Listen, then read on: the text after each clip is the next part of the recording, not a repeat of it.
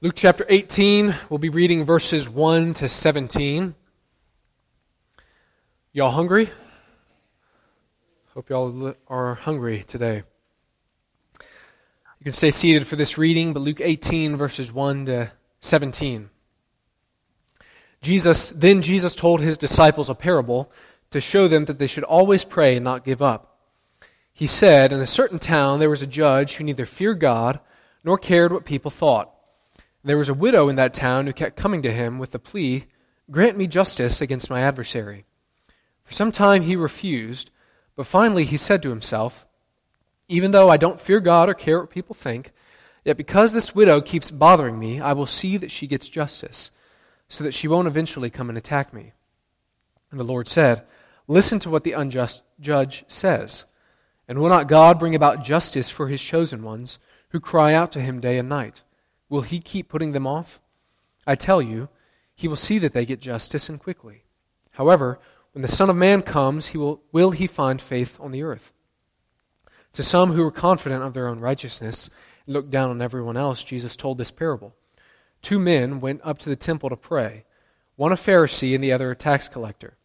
The Pharisee stood by himself and prayed, God, I thank you that I am not like other people, robbers, evildoers, adulterers, even like this tax collector. I fast twice a week and give a tenth of all I get. But the tax collector stood at a distance. He would not even look up to heaven, but beat his breast and said, God, have mercy on me, a sinner. I tell you that this man, rather than the other, went home justified before God.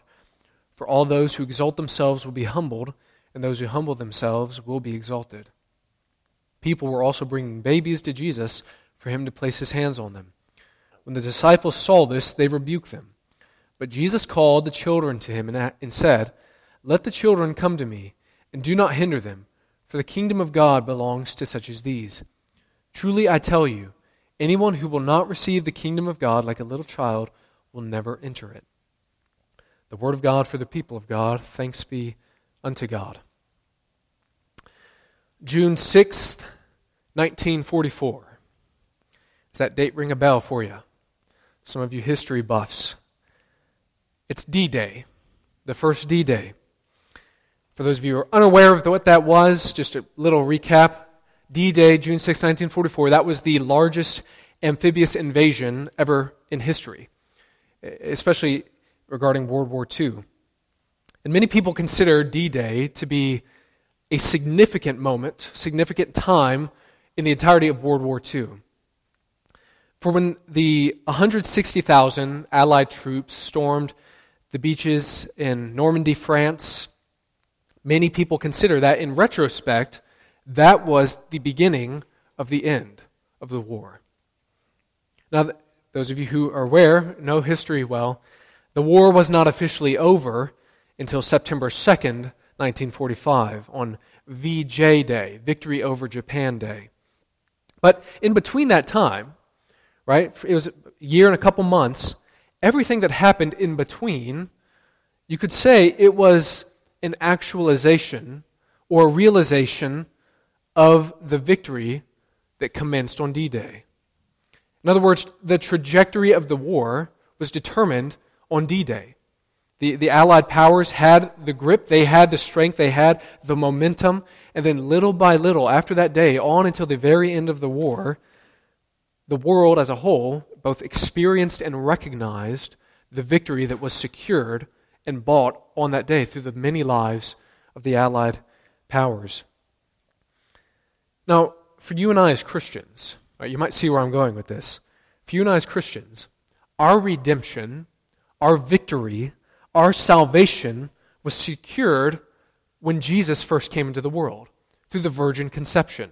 Right? That's what we celebrate about Christmas. The government will be upon his shoulders. The world is coming to rest upon Christ. Jesus is the true king who has entered the world.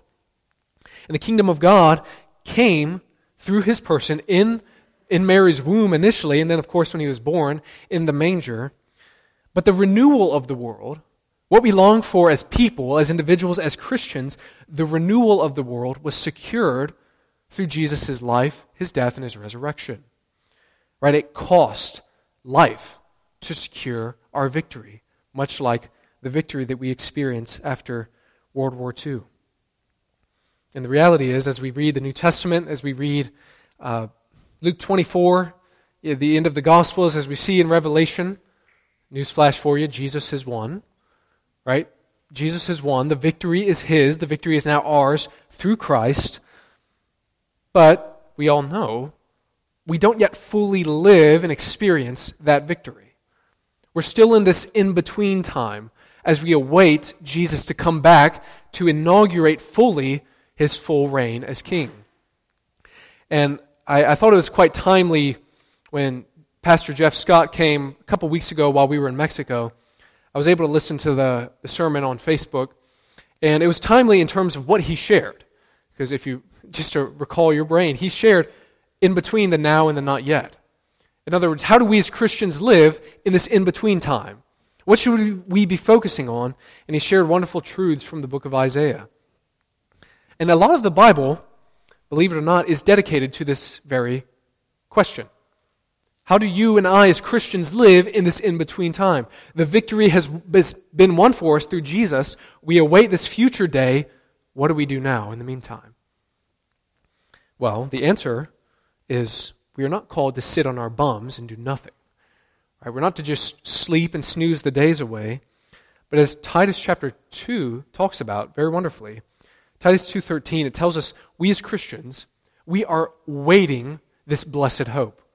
We're looking forward to this day that's ahead and as we wait you and I are called to live active obedient lives to Christ. We are called to work while we wait. We are called to pray while we patiently wait. And as we long for that day, we're called to love others. Now, in Luke 7, 18, verses 1 to 17, Jesus provides us clarity for how we are to live in this in between time. Because if you notice in the previous passage that we went over a couple weeks ago, it's been a while since we've been in Luke, so I'm glad to be back in it with you. But Luke 17, verse 20, that's when Jesus first began kind of this conversation or brought it up again with the Pharisees regarding the kingdom. Right? When is this kingdom coming? When can we expect it? When are we going to see it? When can we, more so, experience the benefits of the kingdom? When is the perfect rule and reign of God coming into the world? Jesus talked about the kingdom. It's not something you see visually because you realize the kingdom is in your midst. It's here through my person and what my work and what I'm going to do. So, in this light of the kingdom, Jesus now, in verse 1, chapter 18, then Jesus told his disciples a parable. So, he's, it's in conjunction to this, in connection to this. So, from this passage, what, what I think draws all these three kind of uh, sections are three realms, three areas, three directions in which God calls you and I to live as Christians. Right? Upward, inward, and outward. So if you're taking notes, as we anticipate the kingdom, the three things that God calls us to do is firstly, pray persistently. Number two, cultivate humility. And number three, serve compassionately. And I'll say this before we jump into the first point God, listen to this God wants you to experience kingdom victory today. He wants you to taste, to see, to experience in part the victory that has been won for you on the cross. Right? We experience that in different ways, not fully, but we nonetheless get to taste of his goodness today. That's the wonderful God that we serve. And the way that we experience that is by obeying his word in the text. So, beginning uh, verses 1 to 8, pray persistently. Now, you'll notice in verse 1, it says, Then Jesus told his disciples a parable to show them that they should always pray and not give up. Now, some parables, as you recall, we've been in the Gospel of Luke for a little bit, some parables can be a little bit hard to understand. You might be wondering, what is Jesus actually saying here? And in my own mind, I think of the parable of the shrewd manager, chapter 16. Uh, it's just, what, what is the main point there? It kind of seems weird. What, what is Jesus saying? But here, uh, Luke, the, the human author, he gives us a little bit of a window into what Jesus is communicating in this parable specifically. You cannot miss the meaning. There's no kind of, you know, a lot of allegory here. It's quite clear. Jesus told this parable in particular so that his disciples, his followers, might always pray and not give up. Your translation might say, uh, don't lose heart. Always pray, continually pray, never give up praying, and don't lose heart. Don't give up. And you'll notice how, do you, how does God encourage us to do that? Where do you find the strength to do that? Where do you find the motivation to do that? Because you see, in Scripture, and in this passage in particular, whenever God gives you a command, the way that you follow it, the strength, the motivation to do it, isn't from God incessantly hammering you on the head with it. Though some of us need to have that happen a lot, right? How many of us need to be encouraged to forgive a lot, more than we ought to do? All right, so we need to hear that, but usually the way that you and I obey the commands of God is by being rooted in who God is. And that's clear in the text. Pray always, don't give up. And we see the reason for that is because who is God? How kind, how good, how gracious is He? But He contrasts Himself first with this parable. So in verse 2, and He said, Jesus said, In a certain town there was a judge who neither feared God nor cared what people thought. And there was a widow in that town who kept coming to him with the plea, Grant me justice against my adversary. So you see, off the first character there is a judge. And this judge, tells us, he neither feared God nor cared what people thought. He had no reverence of God, no respect for the law of God, the justice of God. And it's not just that. It's not that he was just an atheist. No, he didn't care about people. He didn't care about serving the poor, serving those who have been oppressed, serving those who have been wrong. He didn't care about any of that. He was in this profession for the money. He was in it all for himself. It's all self serving. What can I get out of it? You know, who are the lucrative cases I can kind of follow and find so I can make the most money, make the most fulfillment out of my own job? No recollection or thought for God or other people. So that's the first character we meet. And then verse 3 There was also a widow in that town who kept coming to him with the plea, Grant me justice against my adversary. Now, the widow in this story, even today to a degree, the widow here is somebody who can easily be taken advantage of, especially back then. And we don't know who this adversary was in verse 3, but we do know that somebody, perhaps it was a family member, maybe it was a brother in law, somebody, maybe it was a child, somebody who was trying to take advantage of a widow, of their mother, of their sibling, their sibling in law.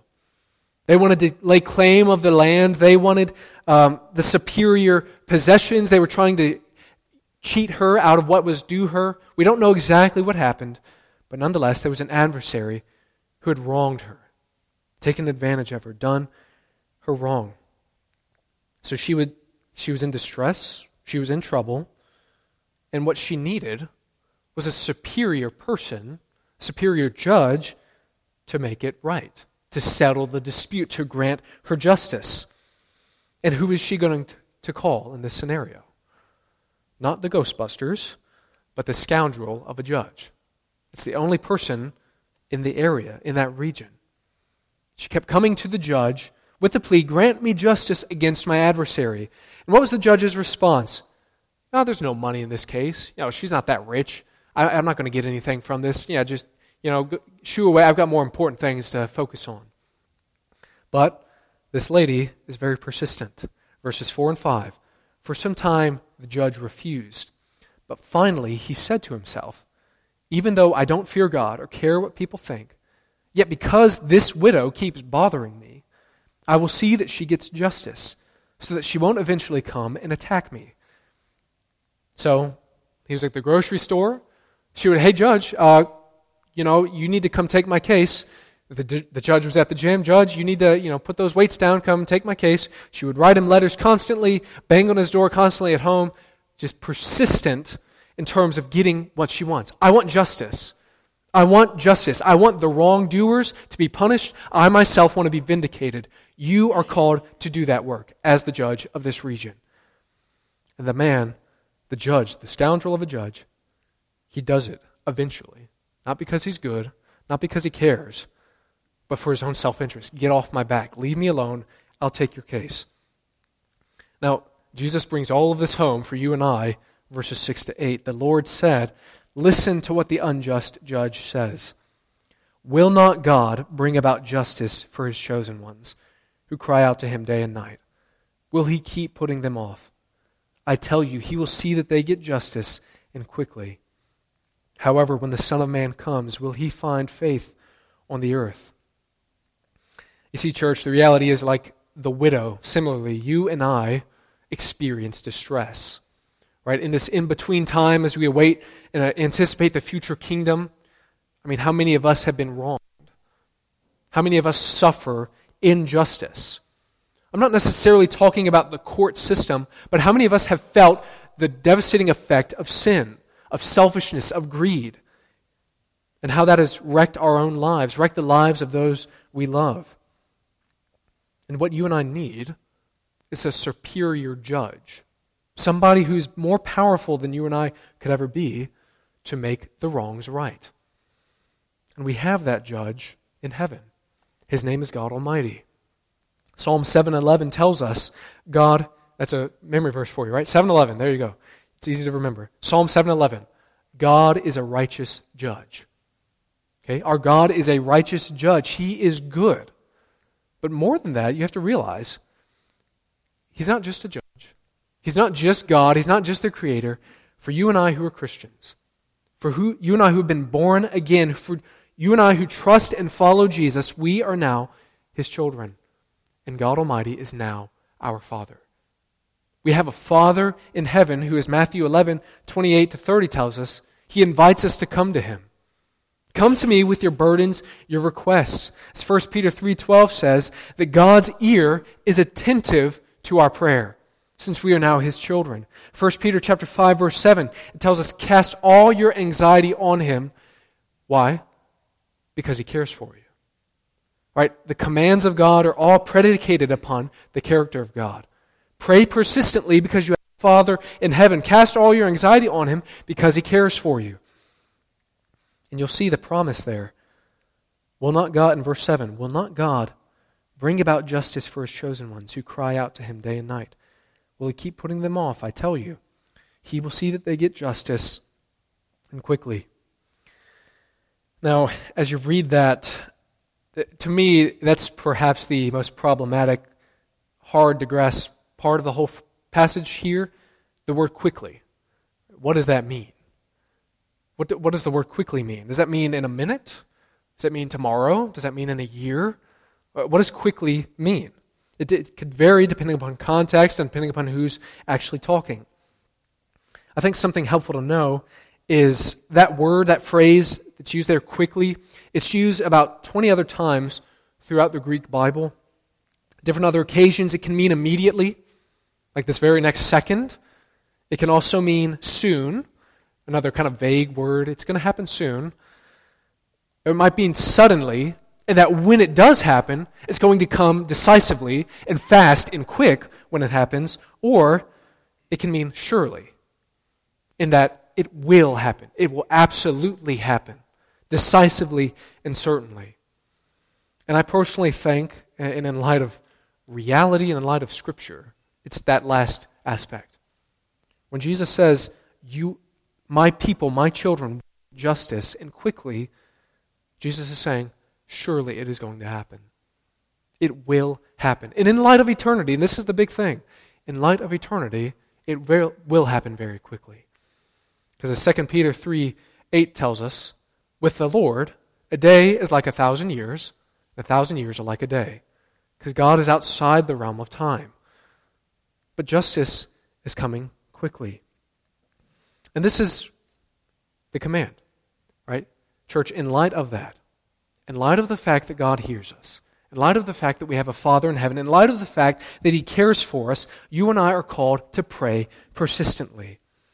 Right? As we feel the weariness of the world, as you experience the brokenness in relationships, as you experience the emptiness of sin, as your heart is weary, as you long for justice, as you long for all wrongs to be made right, you and I are called to pray. Don't lose heart. And in prayer, you might be wondering, what's the point? Right? If it's going to happen, why do I pray? If it's going to happen a little bit ways, if it's not going to happen today when I want it, why should I pray?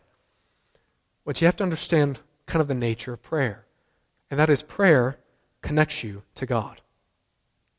Prayer connects you to God. It reminds you of the God we serve. As Oswald Chambers has said, right, in prayer, we keep our eyes on God, not on our problems. And that's true with you and I, right? Even though we may not get the immediate answer we want this very moment, right now, during this service, God will hear us. He will answer in His due time. And prayer connects us to His heart. I love what uh, one lady said. Her name was Anne Murchison. She said, The power of prayer isn't in the words I pray, not the place I pray, the way I pray, how loud I pray, or how long I pray. The power of prayer is found in the one to whom I pray. Right? May you and I be encouraged with that truth. God Almighty hears us as our good, righteous, perfect judge and Father. Keep praying. Keep praying. Keep staying connected to Him as you await the kingdom. That leads us to the second truth, second command. As you anticipate the kingdom, cultivate humility. This is from verses 9 to 14. Cultivate humility. So Jesus tells us here to some who are confident of their own righteousness, look down on everyone else. Jesus told this parable. And you have to notice what Jesus is doing in the, the structure of this passage. Right? Jesus is speaking about the heart. Right? Upward kind of direction, right? Upwardly pray to God. Inwardly, and this is related upwardly as well. They're all, right? We're a holistic being. It's not, you can't compartmentalize a person, but nonetheless, it is talking about the heart. What's going on in your inner being? And Jesus is saying the inner part of your heart manifests itself through actions.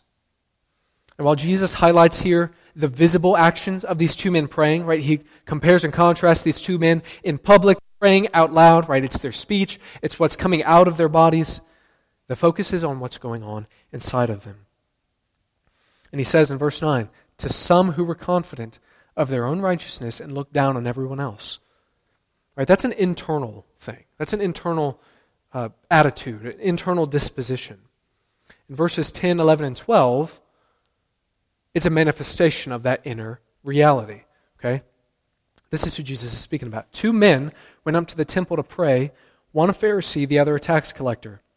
The Pharisee stood by himself and prayed, God, I thank you that I'm not like other people robbers, evildoers, adulterers, or even like this tax collector.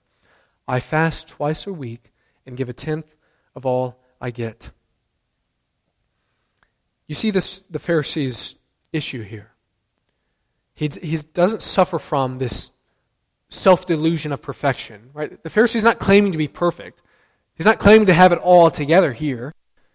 He's, he's suffering from the disease of better than ism. Better than ism. Compared to other people, I'm doing pretty good. I, not just pretty good, I'm a lot better than those people over there, than robber, robbers, evildoers, adulterers, and tax collectors. And just a quick little footnote there regarding the tax collector. That's somebody who typically they're a Jew who basically sold their entire personhood to go work for the Roman people. And, and functionally, the people around them, it, they felt as though this tax collector, they betrayed us. They betrayed their family. They betrayed their people. They don't care about us as a people. They are working with the Romans who are oppressing over our nation. They're backstabbers. They don't care about us.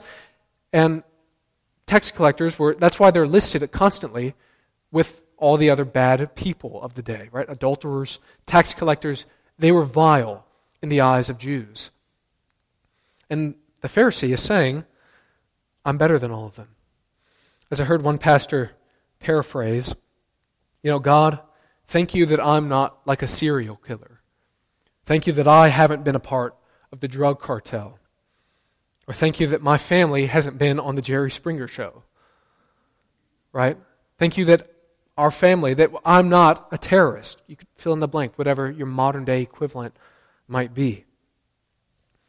But In, you know, part of this too, the reality is some of you might be thinking, oh, I'd never do that.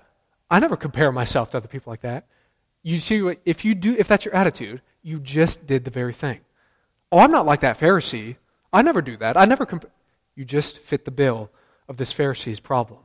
Comparing yourself to other people. Because if you do, it's always, always, always easy to find somebody you're better than. And the, the analogy I've used before, or I've heard before from Ray Comfort, is if there's a sheep in a beautiful green pasture, and you look at the sheep, oh, it looks nice, beautiful and white. But if you take that same sheep and there's a fresh blanket of snow that drops on that field, does that sheep look clean anymore? No. It looks dirty, it looks filthy. You see it for its true colors. That's the same with you and I. If you and I compare ourselves to the backdrop against other people, especially other people's faults, right? We always compare the best of ourselves to the worst of other people. If you do that, you'll look like the sheep in the green field. But if you compare yourself to the perfection of God, His pure word of the Word of God, you will see how filthy you truly are. And that is kind of what Jesus is alluding to. But you'll notice it doesn't end there. There's a stark contrast. Verse 13 The tax collector stood at a distance. He would not even look up to heaven, but beat his breast and said, God, have mercy on me, a sinner. Right? The beating of the breast, that's just that was a tangible, visible sign of unworthiness in this context. He stood at a distance. He didn't feel like he could get close to the temple, close to the way in which, the place in which you could get close to God. You know, physically speaking, he stood at a distance, kept his distance away from all the people, from where you really, the good people are. He wouldn't even look up to heaven. He had no dignity. He, he, he felt so much of the weight of his own sin that the only thing that he could utter is, God, have mercy on me, a sinner. And in the Greek there, the word right there, a, a sinner, the Greek there, it's the definite article. It's the. Have mercy on me, the sinner.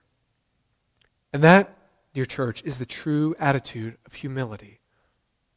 What is humility, you might be wondering? Humility has two big components it's an acute awareness of your sin and a bold confidence in Jesus. Right? In verse 9, to some who were confident of their own righteousness, that's what self righteousness is. That's what arrogance is. That what, that's what pride is. I think that I'm better than, I'm good, I'm good on my own, I'm better than others. But you see, humility is the opposite.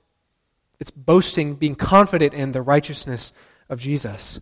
And instead of looking down on everyone else, instead, humility says, I am like everyone else. Everyone else is like me. And that we are all bad broken, messed up people. But it's not just that, right? There's a, an acute, specific focus on my own inner weariness. I am the sinner. As Paul said in 1 Timothy 1, I am the worst of sinners. Is that your attitude? Is that your attitude that you constantly fall back on? Lord, I don't deserve you. I don't deserve mercy, but I need your mercy. Please have mercy on me, the sinner. I tell you, verse 14, I tell you, this man, the tax collector, the scoundrel, the dirty one, the people the person you would not think would be made right with God, this man went home justified before God. All those who exalt themselves will be humbled, and those who humble themselves will be exalted. You, how many of you know somebody who is full of themselves? Anybody? Somebody come to mind when you think of somebody who's full of themselves. Right? And I ask that to say, the reality is there's some of that in all of us, right? So all of us can have a little bit of, oh, I'm better than, I'm superior, I'm good, I'm, I don't need any correction, I don't need any. The point is, if you're full of yourself, what room is there left inside of you? As, as Charles Spurgeon said, I love what he said here. The Lord pours most into those who are most empty of self. Those who have least of their own shall have the most of God. And that's very accurate. You see, to experience the kingdom, this is what we're getting at. Cultivate humility. Why? Because, in part, cultivating humility, you have access to the blessings and the riches and the grace and the mercy of God. If you are self righteous, if you're prideful, if you say, I'm good, I'm better than, I don't need anything else, you are by definition saying, God, I don't need you. I don't need your mercy. I don't need your strength. I don't need your wisdom. I'm good. I've got it covered. But in humility, you are saying, God, I need you. I need your grace. I need your strength. I need your love. I need your forgiveness. I need your spirit. Humility, daily, practicing humility, that enables you to be connected to God to experience his kingdom today. So if you want to experience the kingdom, if you as you anticipate the kingdom, you and I are called to cultivate humility. And the one simple application point there I want to leave you with is I encourage you to read Romans chapter 1 to chapter 8. Or, if that's a little bit long, I, I encourage you to do it, or Ephesians 2. All right, some of these passages in Scripture where it's all about this is how bad humanity is, this is how wicked we are in and of ourselves, but this is how great and beautiful God is. That is the key to humility an acute awareness of your sin and a bold confidence in Jesus. And both of those passages beautifully, especially Romans 1 to 8, talks about the wickedness of our hearts and the beauty of the gospel. Read that, delight in it, meditate on it, think about it, so that you might further cultivate humility and experience his blessing. Lastly, as you anticipate the kingdom, serve compassionately. Right? Upward, pray. Inward, what's going on in your heart. Outward, now, serve compassionately. Serve others compassionately. Verses 15 to 17. People were also bringing babies to Jesus for him to place his hands on them. Now, Luke uses the word here that refers to infants. It's not just children, not five year olds per se, it's newborns, tiny little babies. Many parents and grandparents of that time, right, they heard about Jesus, they had observed his miracles, they heard his sermons, and they knew, they may not have fully known that he was God himself, that he was the Son of God, but they knew he was certainly a man of God. And I want this man of God to pray for my child, to bless my child, to speak encouraging words over my child that will shape and form the trajectory of his life. Speak words to children early. It's I mean, the same principle we live by today. Instruct children, even babies, in the word so that when they're old, Lord willing, they will not depart from it. Lord, we want these, we want you, Jesus, to come and touch and bless and pray for our children. So many people were bringing these tiny little babies to Jesus. But, verse 15, when the disciples saw this, they rebuked them don't necessarily know what that rebuke entailed.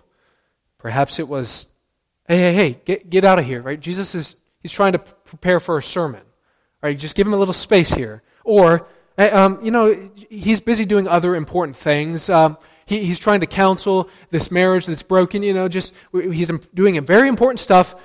You know, just, just get out of here. Give him, give him some space. But then, as the disciples rebuke them, the master rebukes the disciples. Verse 16 Jesus called the children to him and said, Let the little children come to me. Do not hinder them, for the kingdom of God belongs to such as these. It's as if Jesus were saying, You see, my work is to welcome these children. The reason that I'm here is to serve these children. My schedule, it's about serving the least of these. And you have to understand, and you have to understand where I'm coming from. My own heart, right?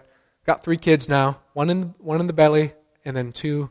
Right, they're almost running around. Okay, so I love children. Okay, but just to be honest and just be frank, children, babies, particularly infants and newborns, they are the weakest, least significant, most unhelpful of any person. All right, just functionally speaking. Okay, I'm not you have to understand my heart in this. But they are. They're the least significant, the most kind of people you can just brush aside. They, they don't, and especially newborns, they don't actively contribute. They don't pick up the trash. They don't, you know, speak encouraging words. You know, thank you for parenting me so well. And right, they don't do any of that. They constantly need affection. They need care. They need love. They need food. They need to be loved. Okay? Now, of course, there's blessing and seeing their smiles, right? I get that. But you have to understand what I'm saying. Now, Jesus is powerfully saying, right? The kingdom of God is for such people. The kingdom of God, my work, my love, is for the least of these, for the weakest, for the most unhelpful, for the people that society says, and especially in America, the culture of death that we live in regarding children. My kingdom is for these people who can easily be brushed aside in the eyes of the world. I love what one commentator said. He said, Jesus doesn't bless the children for their virtues, but for their deficits. They are important because of what they lack.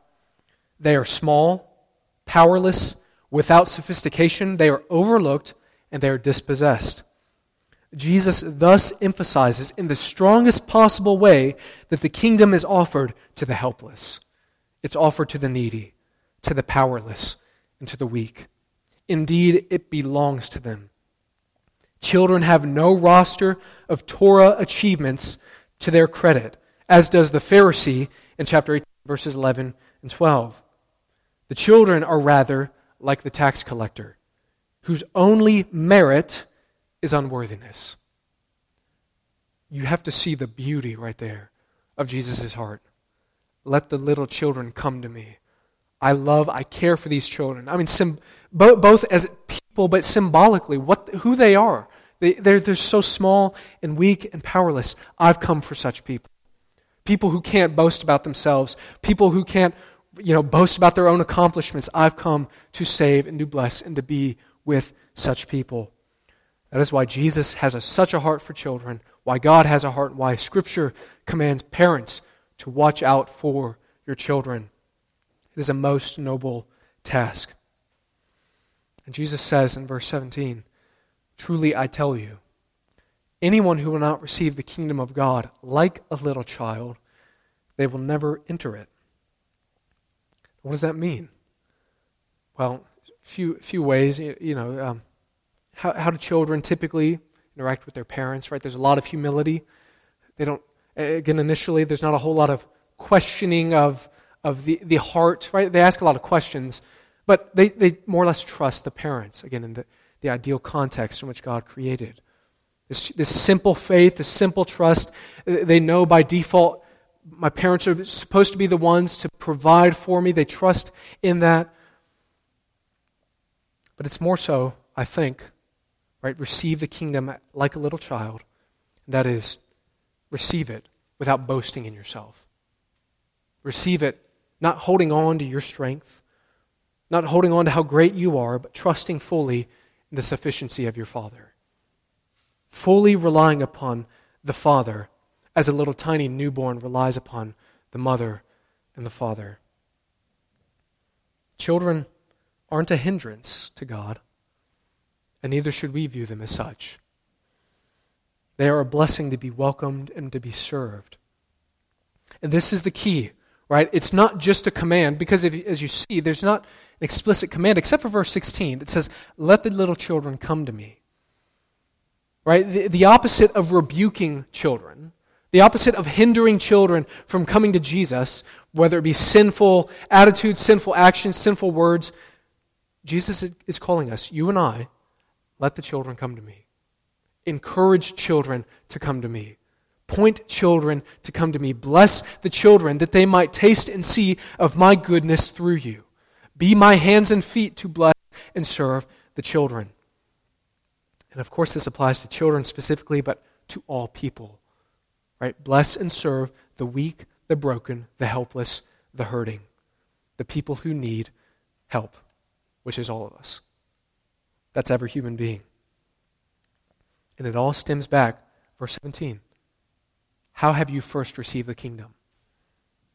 Do you humbly receive the kingdom? Have you tasted of the, the way that God has treated you? Because just be frank, some of us, some of y'all, some, me, myself included, some of us are just annoying. All right? But how does God treat us? Patience, grace, love, compassion. That's how God treats us as we receive that gospel, as we receive that truth. We are called to share that truth with others. with children, with adults, with the elderly, with everybody. Serve as you have first been served by Christ. Welcome and bless as Christ has first welcomed and blessed you. That is the gospel. That is the command you and I are called to live. So, church, as you anticipate the kingdom, as you look forward to that day, don't waste the days. Keep praying persistently. Stay connected to God. Be reminded that He is our good Father in heaven. Cultivate humility. Invite the blessings of God into your life by constantly acknowledging the simple phrase, Lord, I need you. May that be woven into your daily vocabulary. Lord, I need you. And then lastly, serve compassionately. Right? As Jesus has first served you, you go and do likewise to the least of these, to the helpless, to the broken. And in doing so, you will be able to taste of the victory of the kingdom of God. It's been one force through his life, death, and resurrection, coming one day to fully consummate it. In the in between time, you and I can experience his kingdom if we respond and live according to his word. Our Father, now we ask that you'll make your word effectual. Holy Spirit, cleanse us, purify us, do the work we can't do. That is, transform our hearts. In Jesus' name we pray. Amen. Grass withers and the flowers fall, but the word of God endures forever. Will you stand and sing the doxology with us?